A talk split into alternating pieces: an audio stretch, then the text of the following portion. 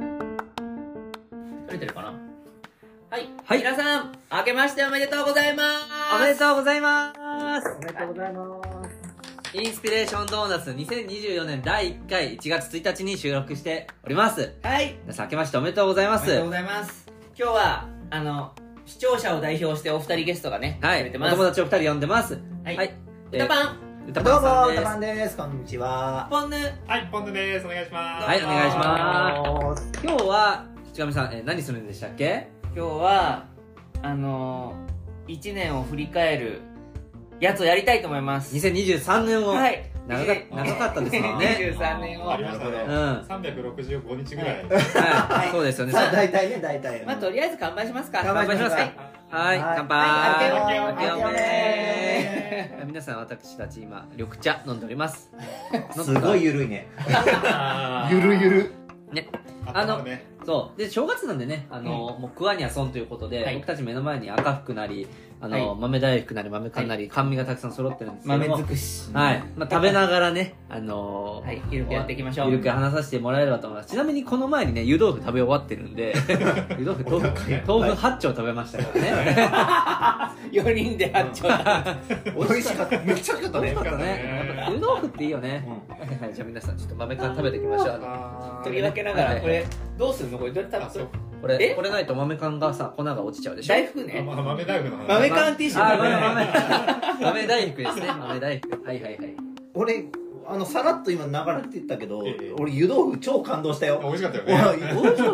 豆腐がめっちゃ美味しかった、本当に。美や味っしぱかたね豆腐にこだわるとさ、うん全然違うよね違う違う本当シンプルなとこね。しっかり豆腐の味感じたもんち。ゃんとね、昆布、水出し昆布からね、あーお出汁そうそうそう取ってねうん俺実はちょっと家でね予行演習してたあスそうなんだーパーで豆腐買ってきて、うん鍋に入れて温めて食べるっていうおーでもやっぱりさ全然豆腐違った、うんスーパーのが悪いってわけじゃないんだけどうんやっぱ全然ねそうだし取って全ちゃ然違うんのとした豆腐使うそうだよとね豆乳が鼻から出てる、 うん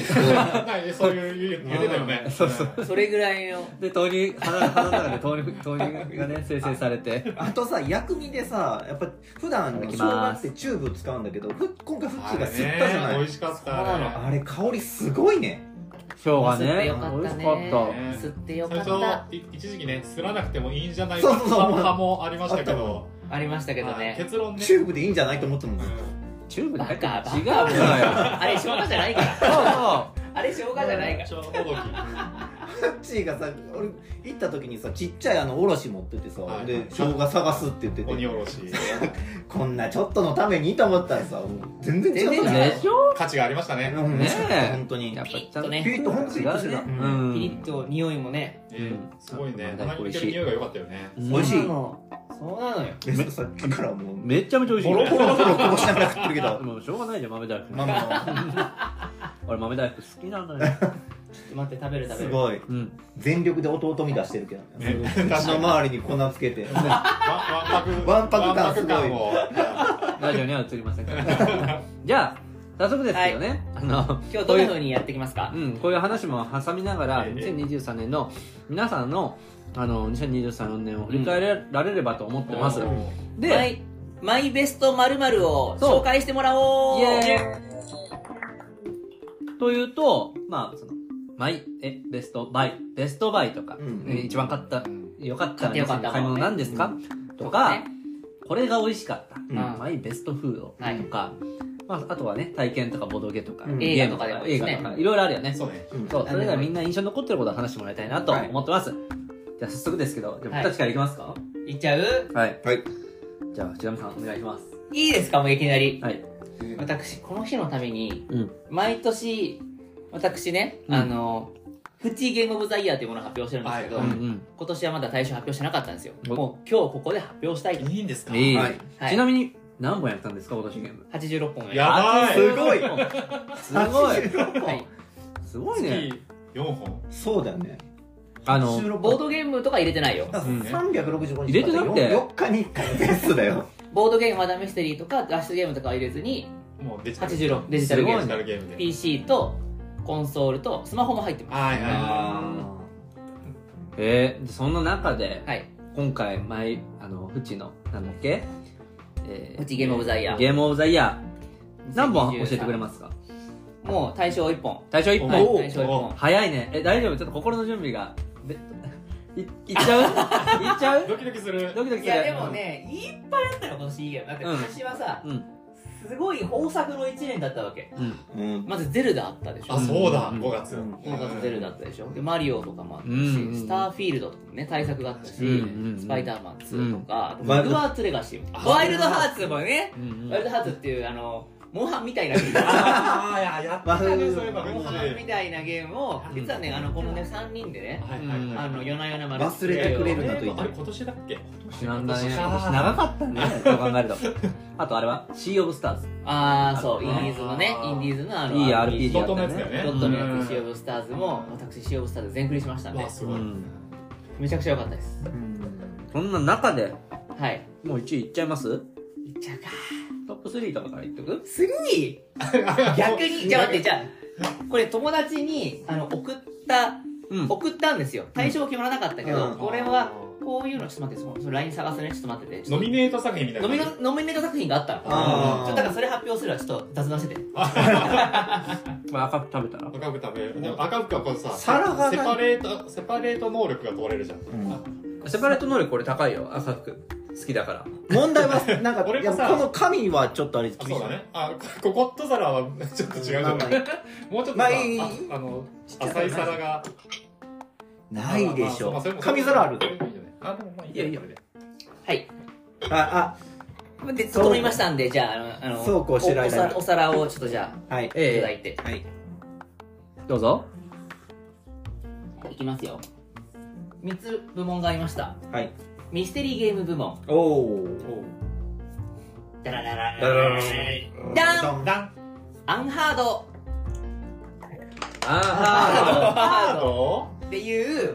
あのミステリーゲームがあって、うんこれが私ミステリーゲーム部門であのアンハードがミステリーゲーム賞をおお差し上げましたちょ部っと門賞ちょっと素人なんで聞いていいですかミステリーゲームってそのテレビゲームなのそれともなんかいやテテレビゲームあのこれはパソコンで遊んだんだけどスイッチが出てるアンハードっていうゲームがあって、はいはいはいこれはめちゃくちゃ面白いんだけど、うんーうんあのねなんていうのかな地図を上から見てるだけのゲームなのよ、いはいはいはい地図がみ見取り図み見たいな取やりつ図間取り図みたいなのを上から見てて、ええ自分がいる場所と人がいるところには人の名前がある、うんうんで再生ボタンポチッと押すとその人とかがこう喋り出すわけ、うんうんで自分がいる周りの音しか聞こえないのよだからこへうー自分をこう移動させて部屋を変えていくとその部屋にいる人の声が聞こえる会話が、へーはいはいはで自分は誰か誰にも姿が見られてないっていう設定になってて、うんこあ透明の部屋を透明人間として盗聴するだけのゲームなるほどえでねその1回再生したら、まあ、56分でその物語は終わるんだけど、ーうん最後になんかこう、まあ、この5分の間に誰かが何かをやったせいで人が死んだりとかするわけなるほど殺人事件みたいなでこの殺人事件の犯人は誰でどういうふうにして起こったのかをこの地図をうろちょろしながら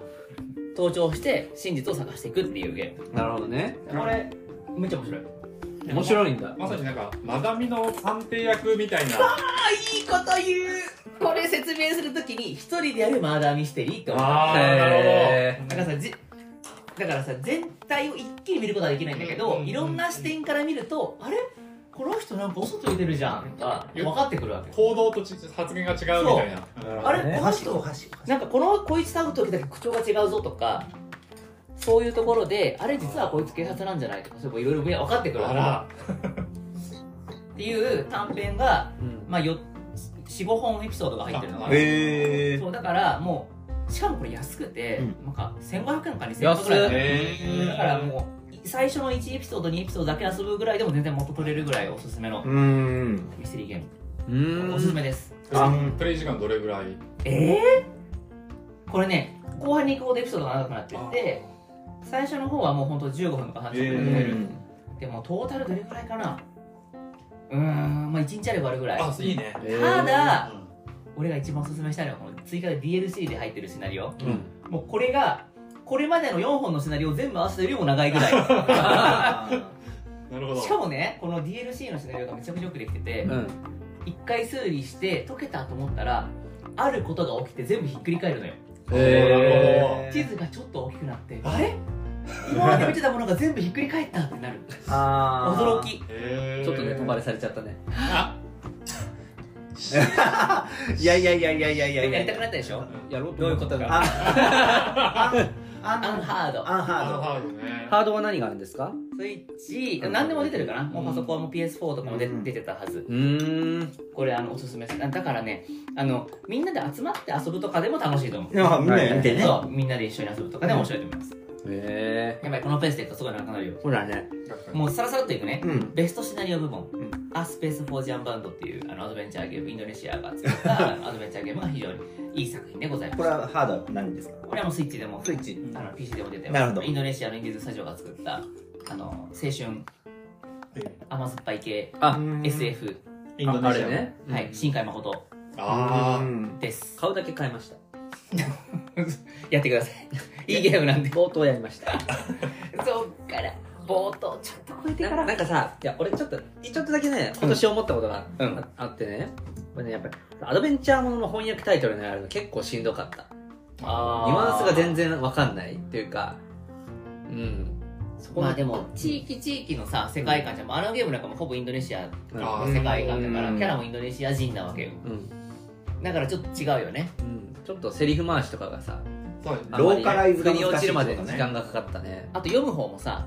うんうん。インドネシア人のってこういう感じなんだって分かんないでしょ、うんうんそうそそうそこうの当たり前で書かれてることあそうがそうそうそうそうねなかなか腑に落ちない部分もあるよそうねそうそうそうそうそこがね結構あの、まあ、インディー作品が増えたからこそうーん感じる年もあったなと、はいなるほどこれもはすごいおすすめですいこれは15時間ぐらい10時間ぐらいかな、うんでクリアできるすごいいいでベストストラテジー部門ちょっと待ってちょっと待ってえあベストなんかスリーなんかベストストラテジー部門の後に大賞で終わりであーすなるほどオッケーオッケーちょっとちょっと構えちゃったあれあれ一人5分ぐらいって目安だったからね怖くなってきたと思ってたベストストラテジー部門があの「シャドウ・ギャンビット・カリブの呪い」っていうゲームがございまして、えこれでも僕が大好きな見下ろし型のステルスーさっきと同じじゃんゲーム そう見下ろし方の見下ろしがなっ違うて違うもうこれは地図とかじゃなくて本当キャラがこうちまちまちまちまって動いててこれで私実は暗殺が大好きであ物物騒な話はいるの 嘘もう見られないように人をねはいはいちょっとあのちょんちょうんんちょめちょめうんしてあの動かなくなったうんうん死体をそうあの草むらに隠すっていうのがもう大好きなのよあこれほっとくとまたさ通りかかった人が「はーってなってこう人を呼んできちゃうからもう全部こういくつ丁寧に草むらに隠しね そっってこう倒してこう草むらに隠しはっはっていうこのちまちました作業がもう大好きでしこれがねそのしかもその前デスペラードス3っていうこのちまちました暗殺をいっぱいやらせてくれるゲームがあってその会社の続編だったわけですよ、ううんんで今回舞台が海賊でしかも今回海賊だしファンタジーだからのうんちょっと能力がこう不思議な能力がいっぱい使えるわけだからうん人に乗り移ったりとか、うんなんか遠くまでワープしたりとかもできるから、はいはいはいこうアクロバットな暗殺ができるっていうなるほどじゃあ結構派手そううん派手派もうピュンピュンピュンっつってこう。あのいっぱい聞いてる人わかんないかもしれないけど現場にいる俺たちも今のピュンピュンはわかんないそうだねピュンピュンピュンってもう同時にみんなでこうピュンってやった後によいしょよいしょってこう死体を隠すっていううんなるほどねもうこれが大好きで私夏ぐらいかなもうこれに全ての時間を捧げるぐらいえ実は暗殺2.0ってことですねはい2.0と次世代じゃまでがはいいーついにはい対象聞いてみましいょうかですか、はいプッチゲームオブザイヤー、はい2023大賞もう初お披露目ですここでいきますアサシンクリードネクサス VR であー VR 暗あれだ殺暗殺 VR 暗殺やんけ VR っつうところねあの例のあれですそうオキュラス私今年のベストバリットもかかってくるんですけどねオキュラス違うあのメタクエストう3んメタメタクエスト3買いましていろんなゲーム遊んだんですけど、はいはいはいもう一番良かったどころか今年はそんなゲームで一番良かったのがへアサシンクリードネクサス VR っていう、えーアサシンクリードシリーズの最新作これまでの「アサシンクリード」とどう違いましたもうこれまでのアサシンクリードはさうん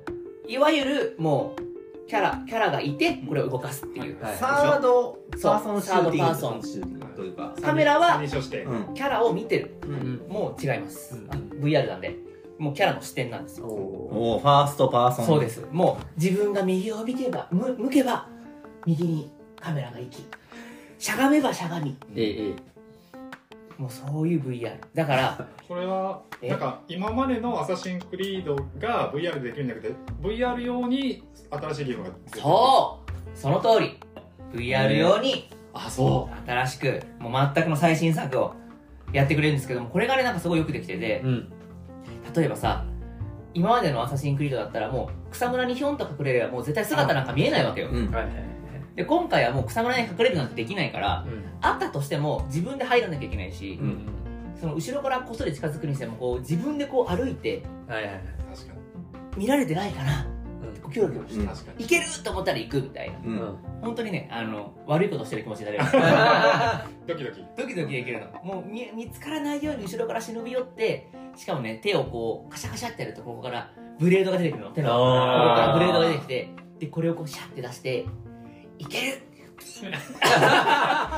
マーだ怖っブンってやってでこれを隠すかみたいなあそこまでがねそうんうセットなのよそこの表現も結構リアルというリアルえーそうなんじだゃあ例えばさ「誰だお前!」っつって見つかった時逃げないといけないじゃんもう爆走よ爆爆走走するのどうやって欲しいのこれはもうあの手に持ってるスティコッンクトローでラーでねこうギューって走って「うーん!」逃 げて「振り切ったか!」ってこうや,、やるるマジで面白いこれが初めてあの人をこうプスってこ初うやめてるね感覚が初めてでよかったよ初めてでもよくないよ2階からこう飛び降りて下にいるやつにプスッ今だと今だ っていうこのね没入感はねあのユニバーサル・スタジオとかでやってる VR とかよりももう何よりももうレベルが違うへちょっと今度やらせてよそれすごいのよ本やりたい当にやれやりたいそうやなんりでたすいねでこう街の高いところからこうさ見見渡してあそこのやつやれるなみたいな、へーでこそこそ行ってこうギュス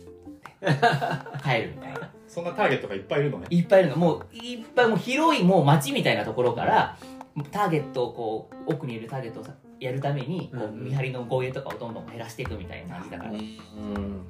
これはですねあのめちゃくちゃ良かったですへえやりたい面白そう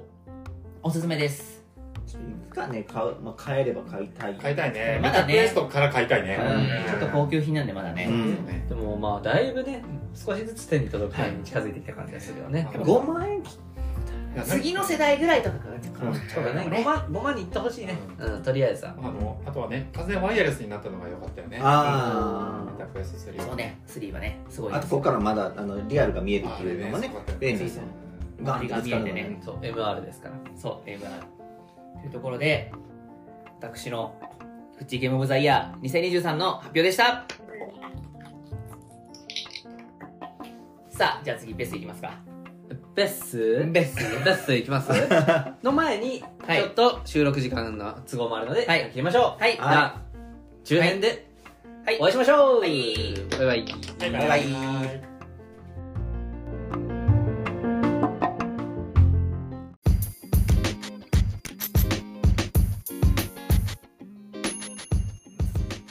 はいということではい。中編始めていこうと思い ますまだまだ今日ありますからねサクサク高いいきよまし今ょ日うははい、サクサクいきましょう。はい。はい、で結構ね今年いろいろあるんだけど話したいことはたくさんあるんだけど、はい。えー僕の方からはやっぱり2023年 バイクバイクあーバイクにねもうすごいお金も時間もコストも体 力も全部使ってたから、あーかっこいいもんねあのバイクね、ありがとうございます、まあ、バイクの年でしたなんでまあちょそっとうだねバイクの話をさっくりしてどこに行ったかとかお話できればなと思います、僕バイクですねあの、会社の上司にそそのかされて買ったの がそのかされてね。そう言い方去年のえー4月はい。 3月末ぐらいになります、うんおー、そうなんだ。バイクの免許も持ってないのにうん。バイク屋に行きこれください免許はないはいお買い あお買い上げありがとうございますこんな感じなの。でバイク買ってじゃあ今から免許取りますということで、えー大型バイクの免許を取りに行きましたうん豆缶めっちゃうまくないうん美味しうまい い4月から6月ですかねそれがうん、えー中大型バイクの免許って中型バイクの免許取って大型バイクの免許取るっていう2段階あるんですね、うんしかも僕の場合は四輪の普通免許を持ってたんで、うん学科なかったんですけど、はいはいはいはいそう学科がないから実技だけでいけた、うんうんうんそう学科があったらねまあさすがに2ヶ月じゃ取れないんですけど、えー中型でだいたい16時間ぐらいで2週間ぐらいかかるよね大体うんあー全部ド全ロードマ前日行けばね、うん普通前日入れてもらえないから予定が、ンへそうで、えっと、大型は11時間の技能教習ぐらいがあってえうんで、しかも行って自分で予約を取ったりとかしないといけないから結構これが大変で、まあ実際2ヶ月ぐらいかかるよねって話なんだけど、僕の場合はあの教習所に行って、えっと、そのお得プランみたいなので向こうの人が優先的に予約を入れてくれるっていうので一気にもうバッと予約を入れてもらってうん免許を取りましたうんで6月に無事免許を取って、はいえー上司の家に預けてたバイクを取りに行って、うんうん回収してうん今年バイクに乗ってたというわけなんですけど、はい今年バイクでめくった箇所が11箇所ありますおー思ってたよりいったなという、うんうん今年後半で11箇所行ったってことだもんねそうだねそうだ半ね年ぐらいですすごいペースだねうんはいえーまず東京ゲートブリッジうんこれはのぼしゃびに行きました夜東京ゲートブリッジってえうんーっとねどこにあるのうーんと川崎のあたりから、へえあのビッグサイトの方に右あの北東の方に伸びてる橋だったかな、へーそんなのあるんだそうそんな長くはないんだけどすごい綺麗な橋であの夜になるとなるとライトアップもされてて、うんへえそこを渡ってきました最初だから超怖かった ねはいはいはいいきなはいり橋だしねそう、ん海沿いって結構大型トラックとかがね、うんあの貨物輸送のやつとか走ってて夜も夜はそうそうそうそれの横をね一緒に走るのはなかなか怖かったうんだけど、まあ、最初はそれでしたでその次山梨県富士山5合目まで行きましたおお急に遠くねそうだね大冒険じゃんえー、往復で350キロぐらいなのかなひょ行えーうん2回目のドライブっていうかバイクでもうそこまで行ったってことったおすごいハードだよね、 6時間ぐらい運転することになるそうそうそうそうえでもあの正直最初はガレージからバイク出すのにも手こず ってああの予定より早く30分早くガレージに着いて余裕やろとか思ってたら全然 ガレージ出せない LINE で「すいませんちょっと1時間遅れ ます」 30分早く出たはずがはずがいやーこんなバイクって手間かかるのかと思いながらで富士山5合目まで行ってえっと富士山5合目って車で行ける、ん富士車で行ける富士山のはい一番上のところなんだけど、はそうなんか空気がすごい綺麗でうんうんうんで当時はろでも67月だったんだけど寒かったねへえ風強くてそうなんだなんかそうやっぱり山の上に登れば登るほど温度が下がっていくのを感じてそういやでもなかなか面白い経験でしたねうん結構他にも車で来てる人バイクで来てる人たくさんいてなるほどねあとはコーラ専用自販機があったの覚えてる全部コーラってこと全部コーラどういうことえなんでコーラしかないのーそれは普通カンカンのこペットボトルだったかなううへんーそうなんだ味全部1個だけもう1個だけコカ・コーラゼロとかさなんかダイエットとかなんかいろいろなんだなんだコーラ 長いコーラそう今の感じだとボタン1個しかない全然いらないのでただのインパクトだよねちなみに1本300円ただあ高いね山の上はねそう運ぶお金はかかるからうんね山の上はそうなんだよねねまあ、そうだよねと思いながらうんいやでもこれはすごく良かったですねはい富士山の麓まで行きました、うん次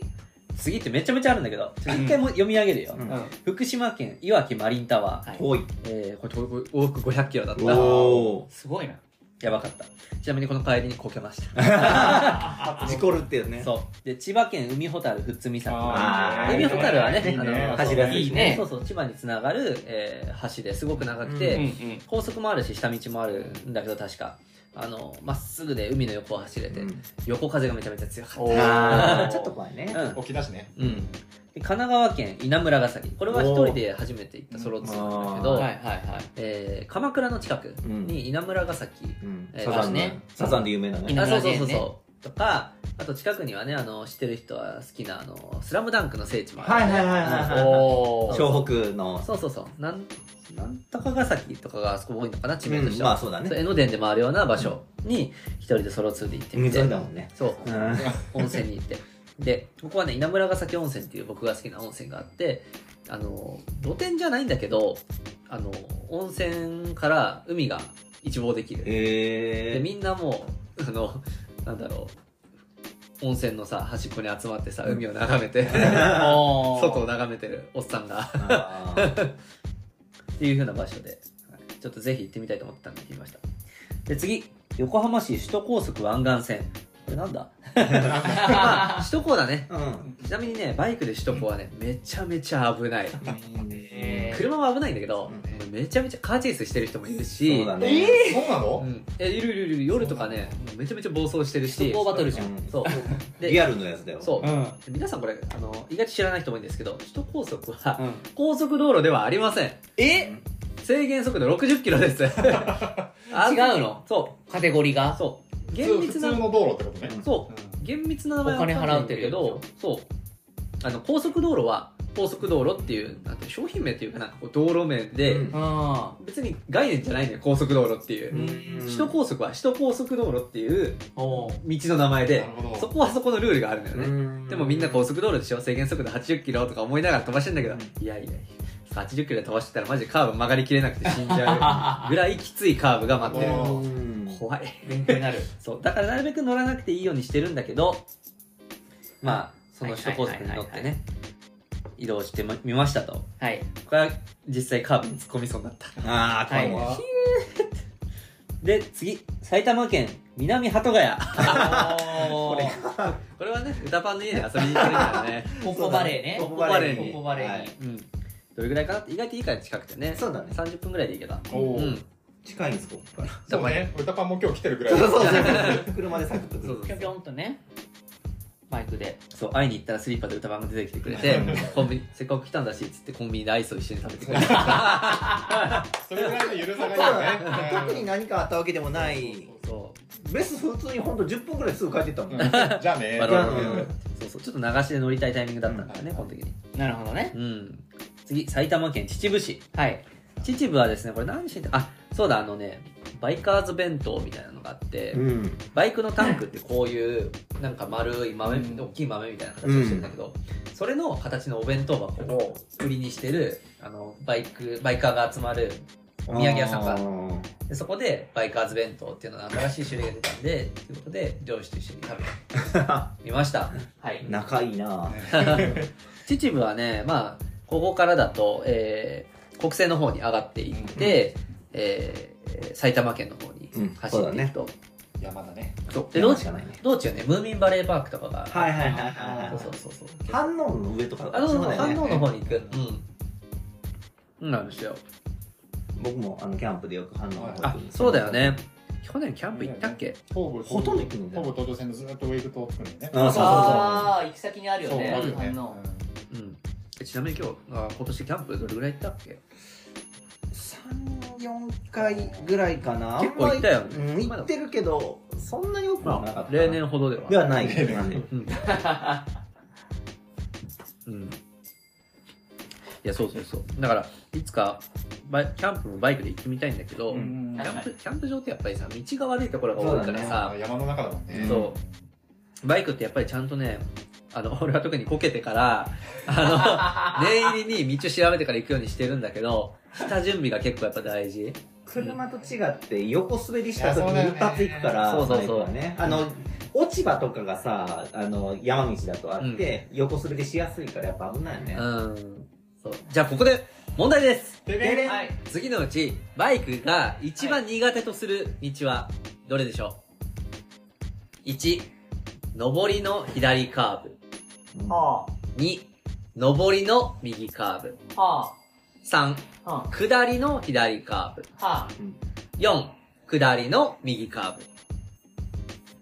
下りか上りかで左右どっちかですねあ えじゃあ僕は下りの左カふんふんふんーブにしますはいはいー左と右で差があるんだねあるんですよ下りえいやー待って上りの上りの左カーブ左カーブえ下りが、下りの うん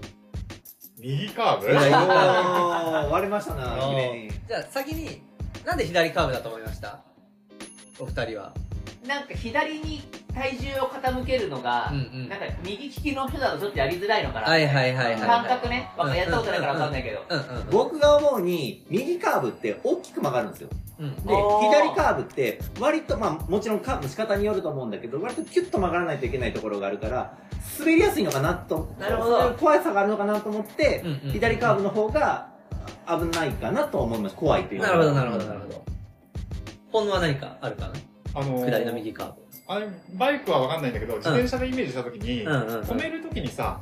かあのストッパー立てるとちょっと左に傾くじゃんだかはいはいはいら、はいはいなんかバイクももともと左に偏りやすくなってはいいはいはいるのあかあななるほとど思っねて、ななるほどねで右折しようとすると右に体重かけなきゃいけないんだけど、うんうん左が重いとするとちょっとずるっと感覚がずれちゃうのかなみたいななるほどなるほどなるほど面白いねうんはいこの中に頭いいな正正解いらっしゃいましたお正解は本能の下りの右カあーーすごいすごいブそうこれじゃあ上りと下りじゃどう違うかっていうところなんですけど、実は上りは意外と簡単でそうバなイんだクを吹かせば上がっていくんですよでバイクがこけやすい状況ってうんどうなるか、どどういう状況かっていうとやっぱりグリップがなくなる状況なんですよね、うん上りって、はいはいはいはいまあバイクも上向いてて、えー下に向かって重力がかかってる、うん自然とエンジンを回すとグリップが強くなるんですよね、下りっていうのは下る速度でバイクがどんどん加速していく、うんつまりあのーちょっとイメージが難しいんだけどちゃんとバイクも回してあげないと、うんグリップがない状況になりがち、うんで、えーどんどんスピードも上がっていくから乗ってる人も焦っちゃうそこでいざクラッチなんか切っちゃったらこれはもう制動力がなくなってあの車タイヤとかでよくジャイロ現象っていうじゃないですか、あれがなくなってつるっと意外とつるっといっちゃうんですよね、へーそうで下りは結構これが危ない、うんうん、っていうのと右と左どっちかっていうのは、これは結構いろいろ話はあるけど、えっと、右が軸足の人は、うんえー意外と右に曲げる方が難しいうん右に曲げた時に左でバランス取らないといけないからかなあそっかそっかそうかとかこれはあと日本の交通事情も関わってきてて、えー右下りの右カーブってことは外側車線なわけですよで内側車線からこう車が来ててででも右に曲がる時って体を内側に右側に倒さないといけないわけですよでも右に倒すと対向車線から来る車とは近くなるあーなるほど結構そこの恐怖感も働いちゃったりするんですよあーこう行くってことは右に傾くってことは相手の車に近づくインによるこれが結構やっぱ怖いあとかもう考えながらやってると結果的にやっぱり右が難しい左右の下りカーブがすごく難しいとーなるほどバイク乗りじゃないとわからないもんだねそうだねでも見事にいやでもまあ理由は違いましたけどねうんよかあっでたも素晴らしい素晴らしいこれね砂利とかね重なってあきそうだたね本当にね僕地が獄ねこけた時は下りの右カーブだったんですけど、うん砂利踏んでああ やばいやばいなんか速度も下がんないし膨らむってなってビビってクラッチを切った結果制動力を失ってこけましたあー そういう時にはやっぱり思い切ってブレーキをかけた方がいいってことえー、リアアブレーキですね、ーフロントブレーキって、まあ、自転車でもよく言うけどガッて前に突っ伏しちゃうから危ないんだよねリアブレーキはかけづらいんですよいざという時に握るからやっぱりあれそうついね人間手を握っちゃうんだあけれど踏むんですよかり足足にあるんだそう足にあるんだそうバイクは右足が、えーリアブレーキ右手がブレ、えーフロントブレーキブレーキ全部右手に固まってるんですねそうです左がクラッチそうそうあそクうラ左手ッチがあクるラッもんチねそうそうそうなるほどこれがねでバイクのブレーキはあの前輪の方がかかりやすいね73とか82とかなんかはい、よく、よくくご存知ですね。さすが中型免許。じゃあ普段はやっぱそっち使い使いがちあのあと聞きやすいのよ緊急時以外はそうそうねそうそうそんう。緊急時は73で止まれって言われてるんだよね。フロント7、リア3。 3でうん。だからグンって止まるしやっぱりそうそうそう。難しいんだよねリアお茶飲みたい人いる大丈夫あはい大丈夫でございますただ大き丈夫たいですでかそうなんだよ。だからもうリアブレーキをしっかり効かせて、あの、ブレーキを効かせることでもグリップは強くなるんで、うんバイクが倒れにくくなる。うんさすが乗ってる人ですねそうそこら辺をうまく使って曲がる必要があるんですけど、うんまあ、何にしてもねあの僕がこけたのはスピードの出しすぎですちゃんとスピードを落としておくとそうねあの考える時間もね余裕が生まれるんで、そうだねはいどうしたらいいかっていう学び学びになりましたと、ははいいでですね、えー次千葉県ネオガレージこれはお店の名前なんですけど、うんえっと、ネオガレージは船船船橋船橋千千葉県船橋市あたりにあります、はいはいはい、そうそうそうこれはね外環っていうあの埼玉県の方に迂回して通ってる高速道路を通って行ってきたんですけど、湾岸線とか湾岸線違かうなの温度あんま詳しくない首都高より上にある高速道路、うーん首都高って基本的に乗りたくないから、まあ、外周のあの環状線とかを使っていくんだけど、結構もうそこら辺まで行くともうずーっと同じような道が続いてるからうん走りやすい高速道路で、まあ、速度は乗るから結構ね大変ななんだけど、あうんでも気持ちいいよね気持ちいい気持ちいい、うん、そうそうそうそこを通って行ってきましたと、うん次の埼玉県 SSP ファクトリーもお店さんですねうんうんこれは埼玉県の、えー、と川越川越川越川越かな、ううんんにあっ川て越だこれ下道でゆるゆると行ってきました、うんうんだからここでで初めてあの埼玉のね下道を結構長めに走ったんだけど、うん意外と走りやすくて、うんうんいい場所だったなと普段だとまあ東武東上線とかで行くような場所で、おーそうそうそうで川越市からあの東武東上線で行った後に横にあのそこの在来線が走ってるのね名前なんだったかな、まあ、すごいローカルなんだけど、うん久しぶりにあの15分から30分に1本の電車 に出会ったじ地これな元感あるそう当時はそのバイク預けて、うんあの修理してもらってたんだけど、うんはいはいはい帰りはまあ電車で帰ろうと思ってて、うん待ってたら全然電車来なくてでそんなこと思ってたらあのお地元のおばあちゃんたちが集まってきて「ああ間に合った間に合った15分後かね」あまだあと15分後だ ね」そうなんか地元みたいだ なって、なんかのんびりしたううんん牧歌的なね 文化的な場所だったんだねそれまで行全然電車来ないんだなっていうことをねちょっと味わってきましたはいで最後、はいえー最近やったんですけど千葉県一周へーああーすごいー一周房総半島うん房総半島大冒険だねうんすごいよねまあでも意外とね350キロぐらいだったさっきうのん福島行って帰ってくるよりも短くて、うんえー海ほたるを通って千葉県を渡って、えー房総グリーンラインフルフラワーラインスカイラインっていうなんとかラインっていうのがすごくたくさんあってへうーんそこを通って海沿い山に登るっていうのをやってそこから、えー九十九里浜、はいはいはいえー千葉県の東側の海沿いの道に、うんえー行って有料道路を通ってまた船ぼ船船橋を通ってうん帰ってきましたというお房ー総半島を一周してきましたうん12月に、うん12月になったんで寒かったですねさすがずっにと海沿いだしねそうそうそうそうねでも千葉県はやっぱりバイカーの県で、うん走りやすい道がすごいたくさんあるし、うん山もあれば海もあればあとバイクだとあんまり行かないんだけどリアス式海岸とかそう走りにくそうギザだギねザギザギザみたいなね、まあ、バイクで行く場所じゃないよね、うんちょっと観光で行ってそこに降りて楽しむような場所、あとご飯屋さんも結構たくさんあるし、うんうんなんか車とかで行ってじゃあ今日はここだけ行こうとか選んでいくと結構楽しめるんじゃないかなっていうもちろんバイクみたいに走ることをメインにおいてもね全然ルートは組めたけど、うんあともうちょっとだってさ2月3月だとさ、うんあの房総半島ってあの菜の花がすごいうんそうね、そうなのようん、あそうだあったかくあったかくなりやすくって、うんあの半島だから、うんだからおー春を先取りできるみたいな、へそうーそうそういいじゃん僕もそれでボソフラワーラインでうんそういう道らしいんだけどうんまあさすがにね今は何もそうだない ねフラワーラインかな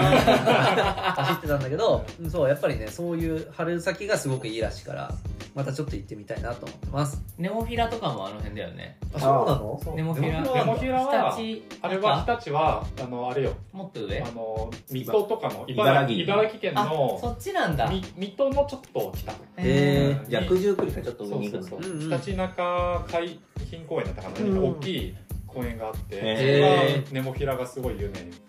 ああの青い花青い花ーその小さい青い花あーネモフィラって何月ぐらいあれも春だったと思5う月ぐらいだったんですうんゴールデンウィークのちょっと前ぐらいうん見に行ってみたいですなねうんうんうんいつかねそういうところもっと行きたねいね行ってみたいうんみんなで行みきたんいなでバイクでねバイクだね車とかでもそこで収録したらちょっとね柔らかい話題になるかもしれない よそうだね暗殺の話とか出ない出とないても出ないよねまさかまさか、このネモフィラに死体が隠せるとかなんかずるずるやるみたいなねまあそんなこんなでなかなかあのバイクを手に入れるまでは、そんなアウトドアまあキャンプとか行ってたけどさ、うんうんあんまり自分で体動かしていくこともなかったから、うんまあ、2024年キャンプとかもねどんどん数増やしてまた行きたいしそうねん確かに今の足が増えるってのはいいことだしそうなですねいろんなところに行ってみたいと思いますはいはいまあこんなんでバイクで大変な1年でしたあの大変なもうささささそう大変手がなかのかるんだよねかかる車が金もねかかる時間もかかる体力もかかるかかるみんなで助けてもらったこともああっったたよよねねガレージでバイク動かなくなっちゃったーって助けに行ったねポンド運とんねでね急に急にね呼ばれてねうんそう、ポンドが助けにポンドが一緒に持ち上げてくれて。重くないこれって。動かねえって言ってね そんな日もありましたけどもね、また長くね楽しく付き合ってはい、はいお願いします。ははいい、ご迷惑をおかけいた します。はい、また楽しい思い出話をねうん聞かせてくれたらはい、嬉しいですねはい、そんな感じで、はいバイクの一年でした。ははーいでは一回切りますかい、では、次の中中編に、ね、続きます。集中編はい集中編なの中中編ね、はい、はいじゃあ、バイババイバーイ。イはい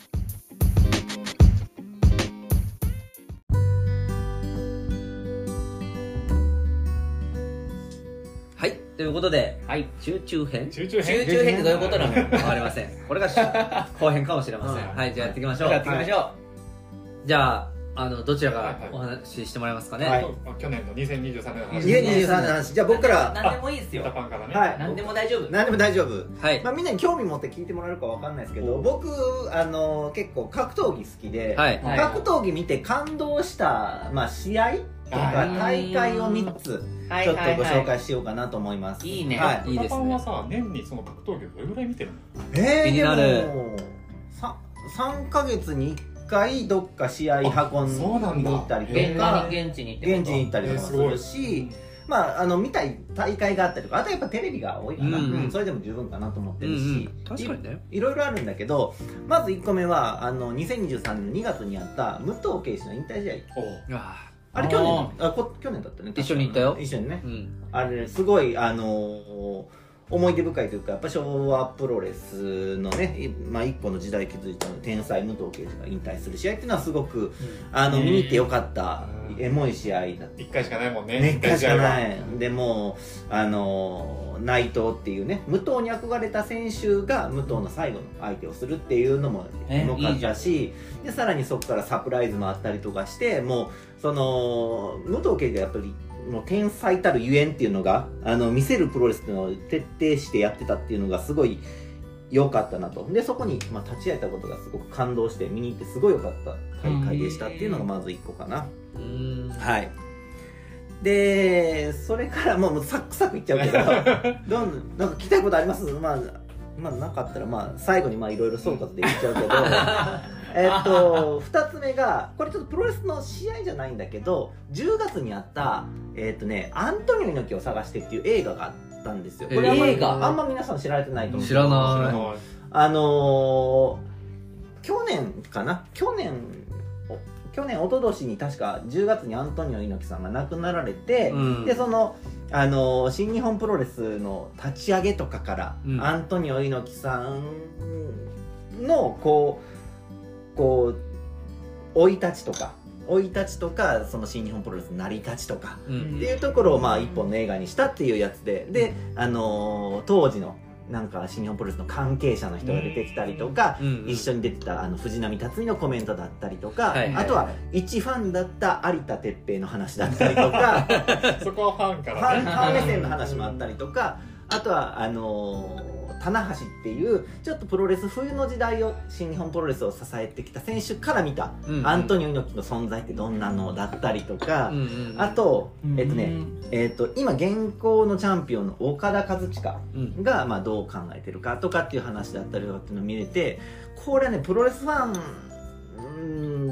がそのアントニオ猪木さんっていうねやっぱ一時代というかもうプロレスの象徴がなくなったことに対してどうやってその気持ちの整理をつけていったとかっていうところを、まあ、見れたのはすごく、あのー僕の周りでちょっとプロレスファンが少なくて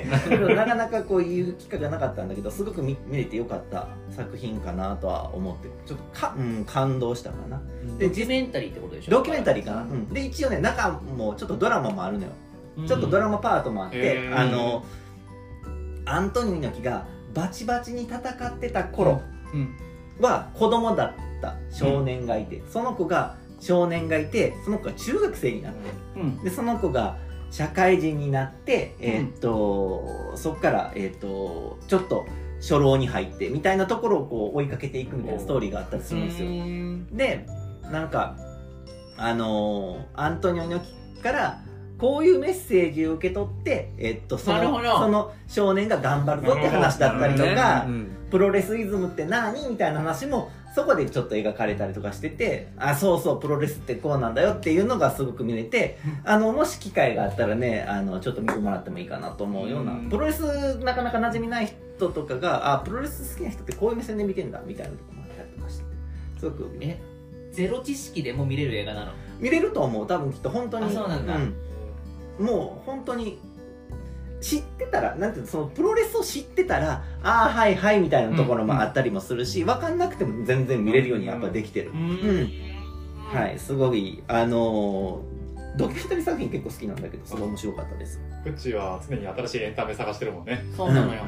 プロレプロレスも。うん全然プロレスはさノーマークだからさ、うまあ見ていきたいよね、はい、タイトルは「アントニオ猪木を探して」っていうタイトルになってるので、はい、まあいずれどっかでねアマプラとかそういうので出てくるかもしれないけど今ないのかな今多分まなあいと思うどうせ上がってくるよう、うんんすごいまあマニアックなねところだと思うからあれですけど俺はちなみにさここ23年でさうん歌パンにプロレスをさ教えてもらってさ、うん一緒に見に行ってみたの、うん何がきっかけでってわけでもなかったんだけど、でも今はなんかプロレスって思ってたよりなんて言うんだろう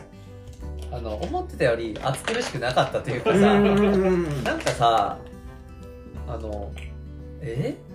ちょっとうまい表現が見つかんないんだけど割とゆったり見れる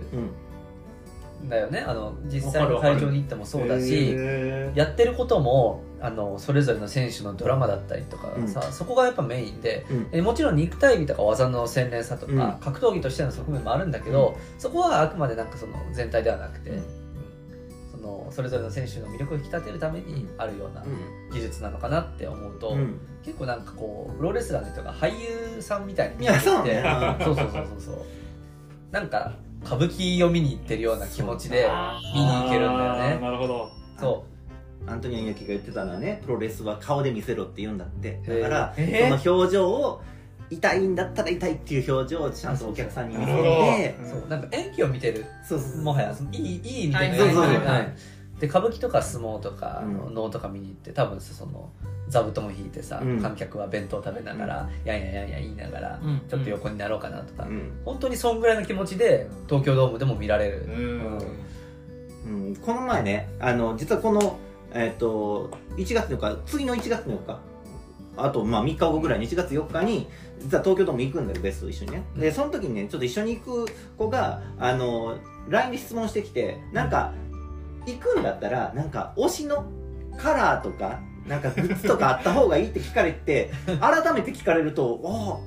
あないなと思ったのよその時メでンバーカラーとかそうはないそうそうそうまああるっちゃあるんだけど、うんよく考えたらあの東京ドームでやるじゃん、うんそしたらさその子気にしてたのはなんかその阪神巨人みたいなあーチームカラーみたいなのってあるのっていう質は問いだはいはったの、いはいははいい失礼に当たることしたくそなういとよね。かあと、うん巨人の応援エリアで阪神のグッズを売るとかはそいはんないはいしたくないとはいはいまああなるほどなと思ったんだけどそれでさっきのベースの話にちょっとつながってくるんだけど確かにプロレスってユニットいっぱいあって応援席はもう自由なのうん自分の応援したい選手を好きなタイムで応援するからあのグッズはもちろんあるけど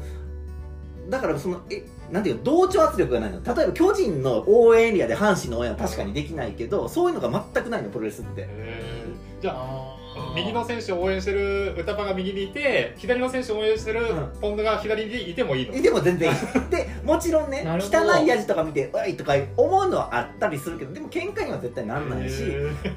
昔はねそんなすごいあったとは思うんだ けどでもね今はそんなのあんまないかなで好きなように応援しててやっぱりあのヒールユニットは嫌われたりともするしっていうのでーそうなんだそういうのはやっぱりなそういうのがベスの居心地良さになったのかもしれないかなとうん、なんはか、そうそうそう、うんあの敷居の高さが全然なかった、うん行ってみたら、ううんんこれ知ってないと来れないよねみたいなのが全然なかったないな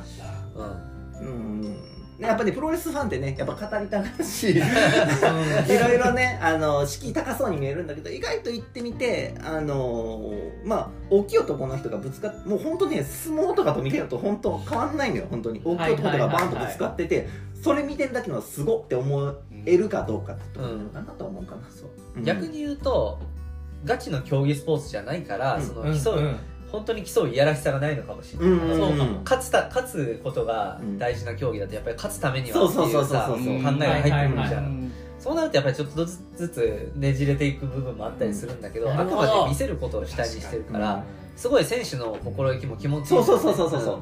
う、でもうんう考え方が受けるね受けるスポーツだからプロレスはそこの心意気を感じ取れるとすごく見ててもう感動するところもあるっていうところはいはがあのー踏み込んで見てる見てみるといいと思いますはいあと最後にもう一個 もう一個は紹介したいところがあってこれあのー今年の12月、まあ、つい最近あったあの井上尚弥とこれプロレスじゃないんだけど井上尚弥と,、えーっとマーロン・タパレスっていう、うあのーボクシングの試合ですね、でほで井上尚弥って、えっと今まで何何、えっとバンタム級うんバンタム級でやってた選手が、えっと1個階級を上げて、えっとやるっていうやつなんですよあでああもともとバンタム級でやってた井上尚弥が4団体今ボクシングなので4団体あるんだけどそれのチャンピオンだったのはあはで4階級制覇し4団体を全部制覇して1個上に上げてで2試合目1個階級あって2試合目でまた4団体制覇したの今回、え すごいのよ無敵じゃんでこれ今史上2人目とかなんだけど確か、うんうんえー、と4団体制覇して2階級はっていうのあでうんうんその試合見ててこれもね、えっとタパレスがサウスポーの選手で井上尚弥はオーソドックスの選手なんだけどもうあの対サウスポーのお手本みたいな戦い方してるっていうのですごい感動した、えへ相手が2回その2団体のチャンピオンと思えないぐらい何もさせなかったっていうのがすごいあのいい試合であのこれもねちょっと、 まあ、僕多少ボクシングやってるからあのいろんな細かいとこ見見てるとうんうんすっごい楽しめるんだけど、やっはあはぱあそれを見楽しめるとめちゃくちゃ面白い試合だったしすごくあのいつか機会があったらみんなに解説してあげたいなと思えるぐらいすごいいい試合だったのが、えー、と2023年の僕の格闘技で感動した3つの試合っていうか、まあ、3つの出来事というかねうんあの映画も含めた、ははいいはいベストでした。プロレスはね、歌パンと一緒にと解説してくれたらあそれはね楽しくそうなのぜよひ行ってほしいなんかわえから解説がねわからないままよりはさ、うん今そうそうそう今そう何が起きてるよって言ってもらった方が嬉しいよね。そうあの人武者修行して帰ってきたんだよとか教えてくれるから、そう結局さドラマがあるわけじゃんそこうの人とこの人にさどういう因縁があってとかうんわかんないけどいろいろとバックグラウンドがあるとより楽しめるからそうそそうそうそうこを教えてくれるのはすっごいありねありがたいよねじゃあ、あの、僕からは以上なんで、ねはい、次わーは、はい。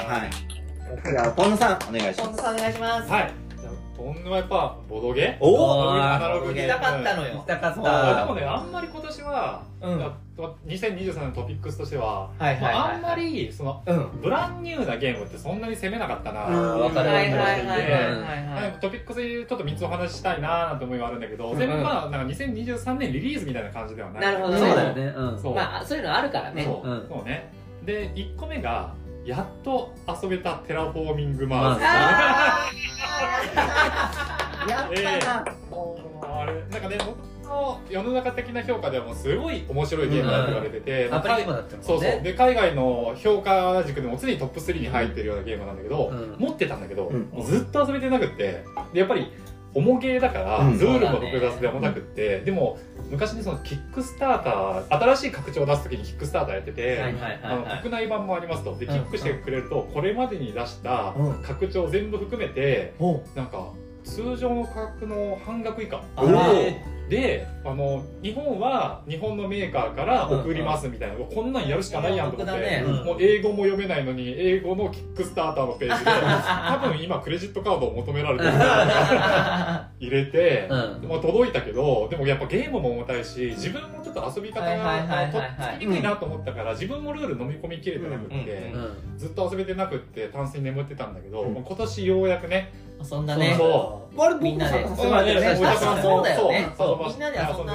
んだそうあれそうちょっと都合が悪いな5人プレイっていうところそうもあなるんんだだよよね、ねまあ、人数によってなんか人数が多いとね遊びづらいとか6でも4でもなく5なそうなんのだよねまあまあ少ない分にはねできるんだけど、うんでもやっぱ5で遊ぶのそうがそうそうそう一バ番ランスは多分いいそう良さそうだよねでやってみたよねそう面白かったね面白かっ面白たうんなんか、やってることはカードの打ち合いなんだけど、やっぱりこのみ火星がどんどんさ、うんそうそうあの緑地化されていく様子もあるしそうさ、その中でね、その中での企業感、お互いのプレイヤーの攻め合いもあるし、うんみんなが企業になって、でそれぞれ得意な事業があってそうそううんはいはいでカードと組み合わせを選んでいくみたいな、ね、開拓していくんだよねそうで使う自分が選ぶカンパニーも変われば、うん打つカードも毎回変わるかうんら、確かにゲーム性も変わるし、うんうんあこれは評価が高い理由がある、うんまたそう面面白かった白かったねね、また遊びたいなと思って複雑だけどやっぱその分面白かったっていそうだうねこの温度がとかなんそうかそうそう、うんそっちもそうだし酸素が酸素があのね手元のコスト管理も結そう構そうそうそうそうそうだねややこしかったよね、うん手そうだ元ねのあコマったがねそうそうそうそうあのエネルギーが熱に変わっちゃうみたいななんそだうあったややこしいんだよそう、ねねチタンはみたいな、うち、うんユニバースコまでチタン使うとみたいな、うん3個三個になるか地熱王がとかなんかそう言ってそもうねそうそう様子がすごく多いから確かに複雑なゲームね数字の変換とかカードのロジック自体が、まあ、そのそれぞれのカードでユニークなものだから毎回新しいことを見ないといけないっていうのは確かに複雑なんだけど、実はグランドルールはシンプルというかそうだね、うんでそれぞれみんなターンが回るのも早いからさなんかやりやすいとそこうなんかろはあるんだようんね事前に覚えなきゃいけないベーシックルールはすごい多いんだけど実際にターンが始まってプレイするところはすごくシンプルになってシンプるルうんああとーは確かにそうあとはかもう、ねあのコスト払っての打ち合いそうはいだはいねはいはいはいはそこいのバランス感だからルールを一回覚えちゃえば、うん次のゲームからは結構スムーズに進められるところもあるねまたやりたいねやりたくなってきたやりたいやりたくなってきたすごい楽しかったもんよかったよねうん2個目はなんか今年また再燃したアグリコラっていおうーまあ、ずっとやってるゲームではあるんだけどさ今年はあ今年はっていうか2023年は輪をかけて遊んだ確かにな遊んだうんそうあのちょうど大晦日にもねあの緑と、うんあのどんなボドゲで遊んだかみたいなのをちょっと振り返るんおーはいはいだはいはいすでにやってけたどんそだねうでも意外とあアグリコラこの写真を見たら、はいはいはいはいあれこの時もアグリコラあれこの時もアグリコラだよ ねそうだよねそうそであとは今年はそのブラウザゲームですらアグリコラができるようになってしまったので、はいはいはういボードゲームはアリーナでねそうボードゲームアリーナで日本語版でうん遊べるっていのがあってそうだそうだでまだ日本にも入ってないカードも使えるみたいなのいもあはっいてはいはいはいだからプレイ回数でいうと結構遊んだと思うまあね年明け1月何日だったかも、うんまたアグリコラやろうって言っみてたるいしなねうん話もあるし確かに確かに春の王夏の王秋の王って決めたよ ね四半期ごとに王を決めてこう決めうるんアフリカラはいいゲームだねそう農業のゲームだね農業のゲー農ム業のでゲあ自分ののね農場を、うんまあ牧場を優先したりとか畑を優先したりとかひつめしとかやつだよねそうそうそうームひつめし足意識テラフォーミングマーズは違うかあのもうあのよよくボードゲーではあるけどワーカープレイスメントっていうゲームだよね、うーうんんワーカーをマスに置いてそうだね処理処理するみたいなそこをやると何かがもらえて、はいはいはいあのそう良くなってくる駒はをどこに置くかっていうのとであとは職業カードみたいな、いはいはいはい自分の手番自分でしか使えない特殊効果みたいなのがあって、それでいろんなもうカードが何千種類になるから、うん他のプレイヤーと違う行動が取りやすくなるのもあるから、はいこれもねあのボードゲームでよくやるリプレイ性もう一回遊びたい、はいはいはいはいリプレイ性上げるためにはやっぱり毎回違う展開が起きないとそううんなんかやっぱりコンパクトなミニゲーム15分とかで終わるゲームだとあのコンパクトに遊べていいんだけど毎回やっぱり展開が同じになったりとか、うんもう勝ち筋がこうだよねみはたいいな、はいはいはい確かにまあすぐに見つかっちゃうと、うんまあ、あのゲームもう遊び尽くしたからいいよね、うんはいはいはいはいまあ、結構すぐ来ちゃうんだけど、アグリコラはね、来ないねうんそう遊び尽くした人いないんじゃいないないね、あの膨大なカードあの毎回違うカードと出会わせてくれるのが、そのゲームのリプレイ性を担保してくれねるそうなんだよねでかつあ新しい拡張がいまだにどんどん追加されているっていうあーそまあ、海外ではまた E デッキっていう新しいのがもう発表、えこの間の年末にもうリリースされたのかなだからまあどっかで国内もああーー出たーそらねっかそうカード増えるから終わり終わりがな いのよ、ね、そうだねもう Z まで頑張ってほ しい Z デッキはじゃあ僕あんまりアグリコラやってないんだけはどいでも機会があったらまた今あ度ぜひややるやろあのやったことないわけではないから基本的にねでもまたやるそうそううんやりに行きたい機会があったらぜひそうねぜひぜモベストポンヌはすごいの よやってるねアグリコラがうんデジタルでもね、うんねちょっとサクッと30分やるみたいな、うん30分で終わるゲームじゃないのよ本来ねこの前67点ぐらいとかまでいったよねそうだねなんか点数がね伸びてなんかいろいろ重なった結ま果あ最初は40点目指せばいいぐらいのね、うんゲームなんでそうそうそうよ30点台でもねすごいと思う最初はねそうだね35点とか、うんそうどんどんみんながみんなの行動が効率化されていくとうんうん無駄なくねそう無駄あなくやってそいうくと RDA みたいになってくるとあ今年なんで再燃したかっていうのをちょっと考え ると、うんまあ、やっぱりボードゲームアリーナでデジタルでできるようになっそうて、だねうん俺も覚えてるのが電車の中でちょっと帰りやらないみたいなので、うん乗っかってくる人が湧いていたってことと、あとは新旧メンバーが重なったってことかなとも思ってて、うんこれまでもずっとやってる、まあ、俺らみたいなメンバーに加えて、まあ、今回アイアイとかオミドとそか、うだね初めてやった人が意外とハマってくれたから、確かにじゃあやるっていうのでちょうどメンツがそうだねそういうところがあって、おかげで回数がねそうそうそうはいそう一確か回でにき確かてにやりたくなってきたねなんかねそうそうそうなるねそう言ってるところやりたくないあので誰かがこういうことなってんだったよとか言って俺1位だったわとか言うと俺もやりてーってなるねそれはでもやっぱリプレイ性があるっていうことで、うん多分ねあの俺はそんなに2023年やってなかったけどみんながハマってるカタンとかも一緒だと思うんだよねあ簡単もそうだねねあのボードの入れ替えで、うんどの目でどのそう素だね材が手に入るかも変わるしそそうそうの港の関係で安い資材うん辛い資材だってあるし、うん各々手に入りやすい資材みたいなのそもう変わだるじゃねんやっぱそれでもう一回やろうもう一回やろうっていうのが多分なあるるなとる思ねうんでねうんやっぱ大事かなってそうだねいうのが2個目アグリコラはい今年もあ2023年も意外とやったぞでした、うんはいで3つ目が、まあ、アナログゲームなんだけどちょっとデジタルの話なんだけど、うん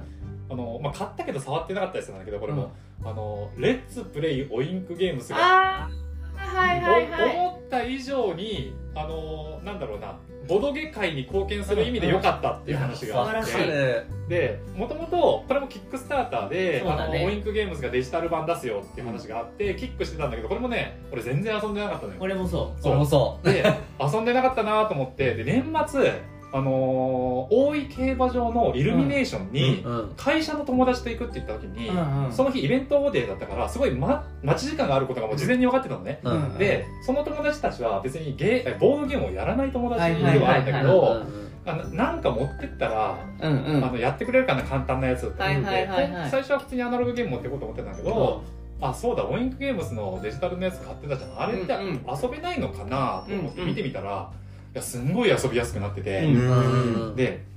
あのー今もともとはスイッチ版だったんだけど、今スイッチだけじゃなくてスマホとかでも出てて、でえっと、スイッチ版はもうお金払って買う普通のあの課金ゲームで、まあ、買うとゲームが6個だか8個だか最初に入って、今ダウンロードコンテンツでもっとゲームが入ってるんだけど、まあ、その買った時についてるパッケージで遊べますよってはいいうはいはい感じだったんだけど、なんとその他のなんだろうなスイッチとかうんスマホを持っていればでスマホ版はアプリ0円なの。はいはいはいはういんあのアプリっていう側だけで売ってて、うん中のゲームは全部個別販売なるほどねはいはいはいだから遊びたいゲームだけ買えばそいういんだそう遊びたいゲーム1個単位で買えるんだけど、なんかこれのすごい良かったところは1人がうんゲームを持っていれば、他の人はそのゲームを持ってなくてもおアカウントだけ持っていればあお裾分けで遊べるの一緒、うんえあすごいじゃんじゃあ一人一個ずつ別種類やったらさ一個買ったら4人で遊べるそうなのよだからおおススイッチだと最初からもう有料のやつしかないんだけど、スマホアプリ版だと無料のやつがあるから、まあ、だからポンヌがもうすでにさ5個とか6個とかのそのコンソールのやつ持ってるから、うん他の人たちはスマホで0円のやつを買ってもらってじゃあはい僕はいがはい卓を立てるので、皆さん入ってくださいって言ったら1個もゲーム買わずに遊べ るのよ。入れますそうなんですよでこれがやっぱりさなんかボードゲーム知らない人にやるっていうのが確かにね準備のハードルとかさそうルだねールのハードルとか高いけどさ、デジタルゲームだとそのルールの回数だとか、であの処理とかも全部やってくれるから、そうねやっぱぐっとぐっとハードルが下がる、下がるしかも、まあ、遊びたいから600円買ってくださいじゃなく入れてない僕持ってるんでうん0円のアプリダウンロードだけしてくださいだと言いやすいね言いやすいじゃん、うん参加は無料なんだそうねそうそうそうその代わりねもちろん持ってる人がオーナーで卓を立てなきゃいけないんでそすけどれはいいよもそうそれは持ってるからさ、うんあの普及買したいまいす普及したい人が買うからさ買う買う絶そう対買でうそうするとなんか普段あんまりボドゲ触れてない人にういやそうだ最終的に紙でアナログゲームをしてもらうための第一段階として、んうんなんかこないだポンに遊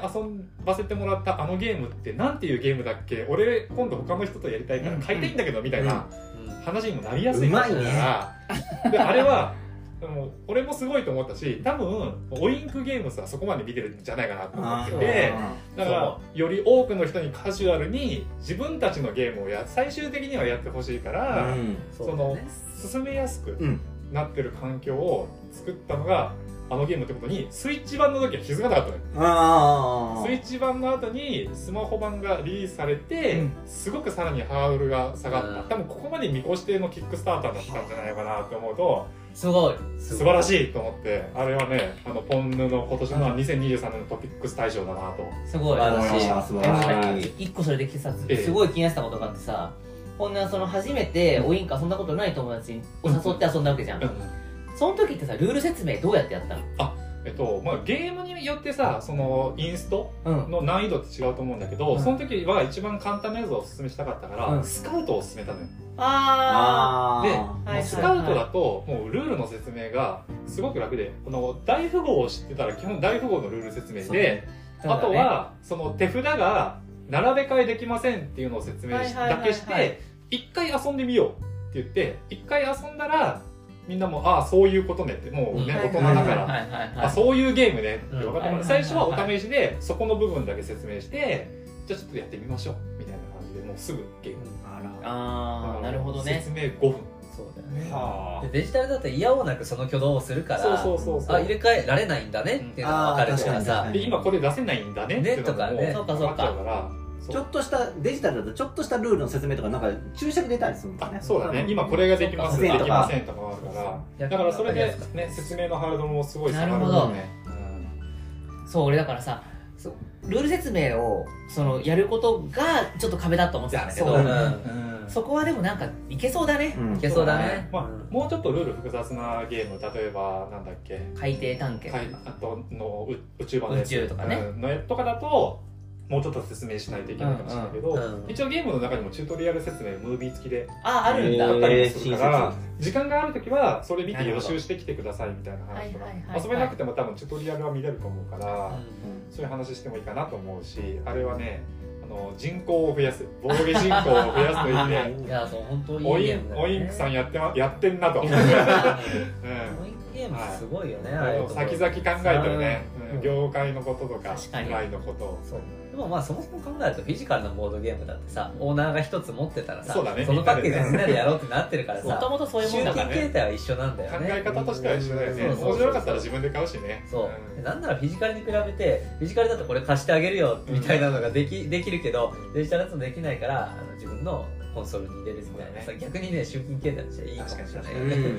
ね 広めやすいねそうそうそうよよくできてるくできてるねははいこれがあの2023年あの最大のトピックスでした。いはいありがとうございますあいやー振り返ったねね見返し帰ったね2023年たっぷり振り返ったところで、はいもう大丈夫ですか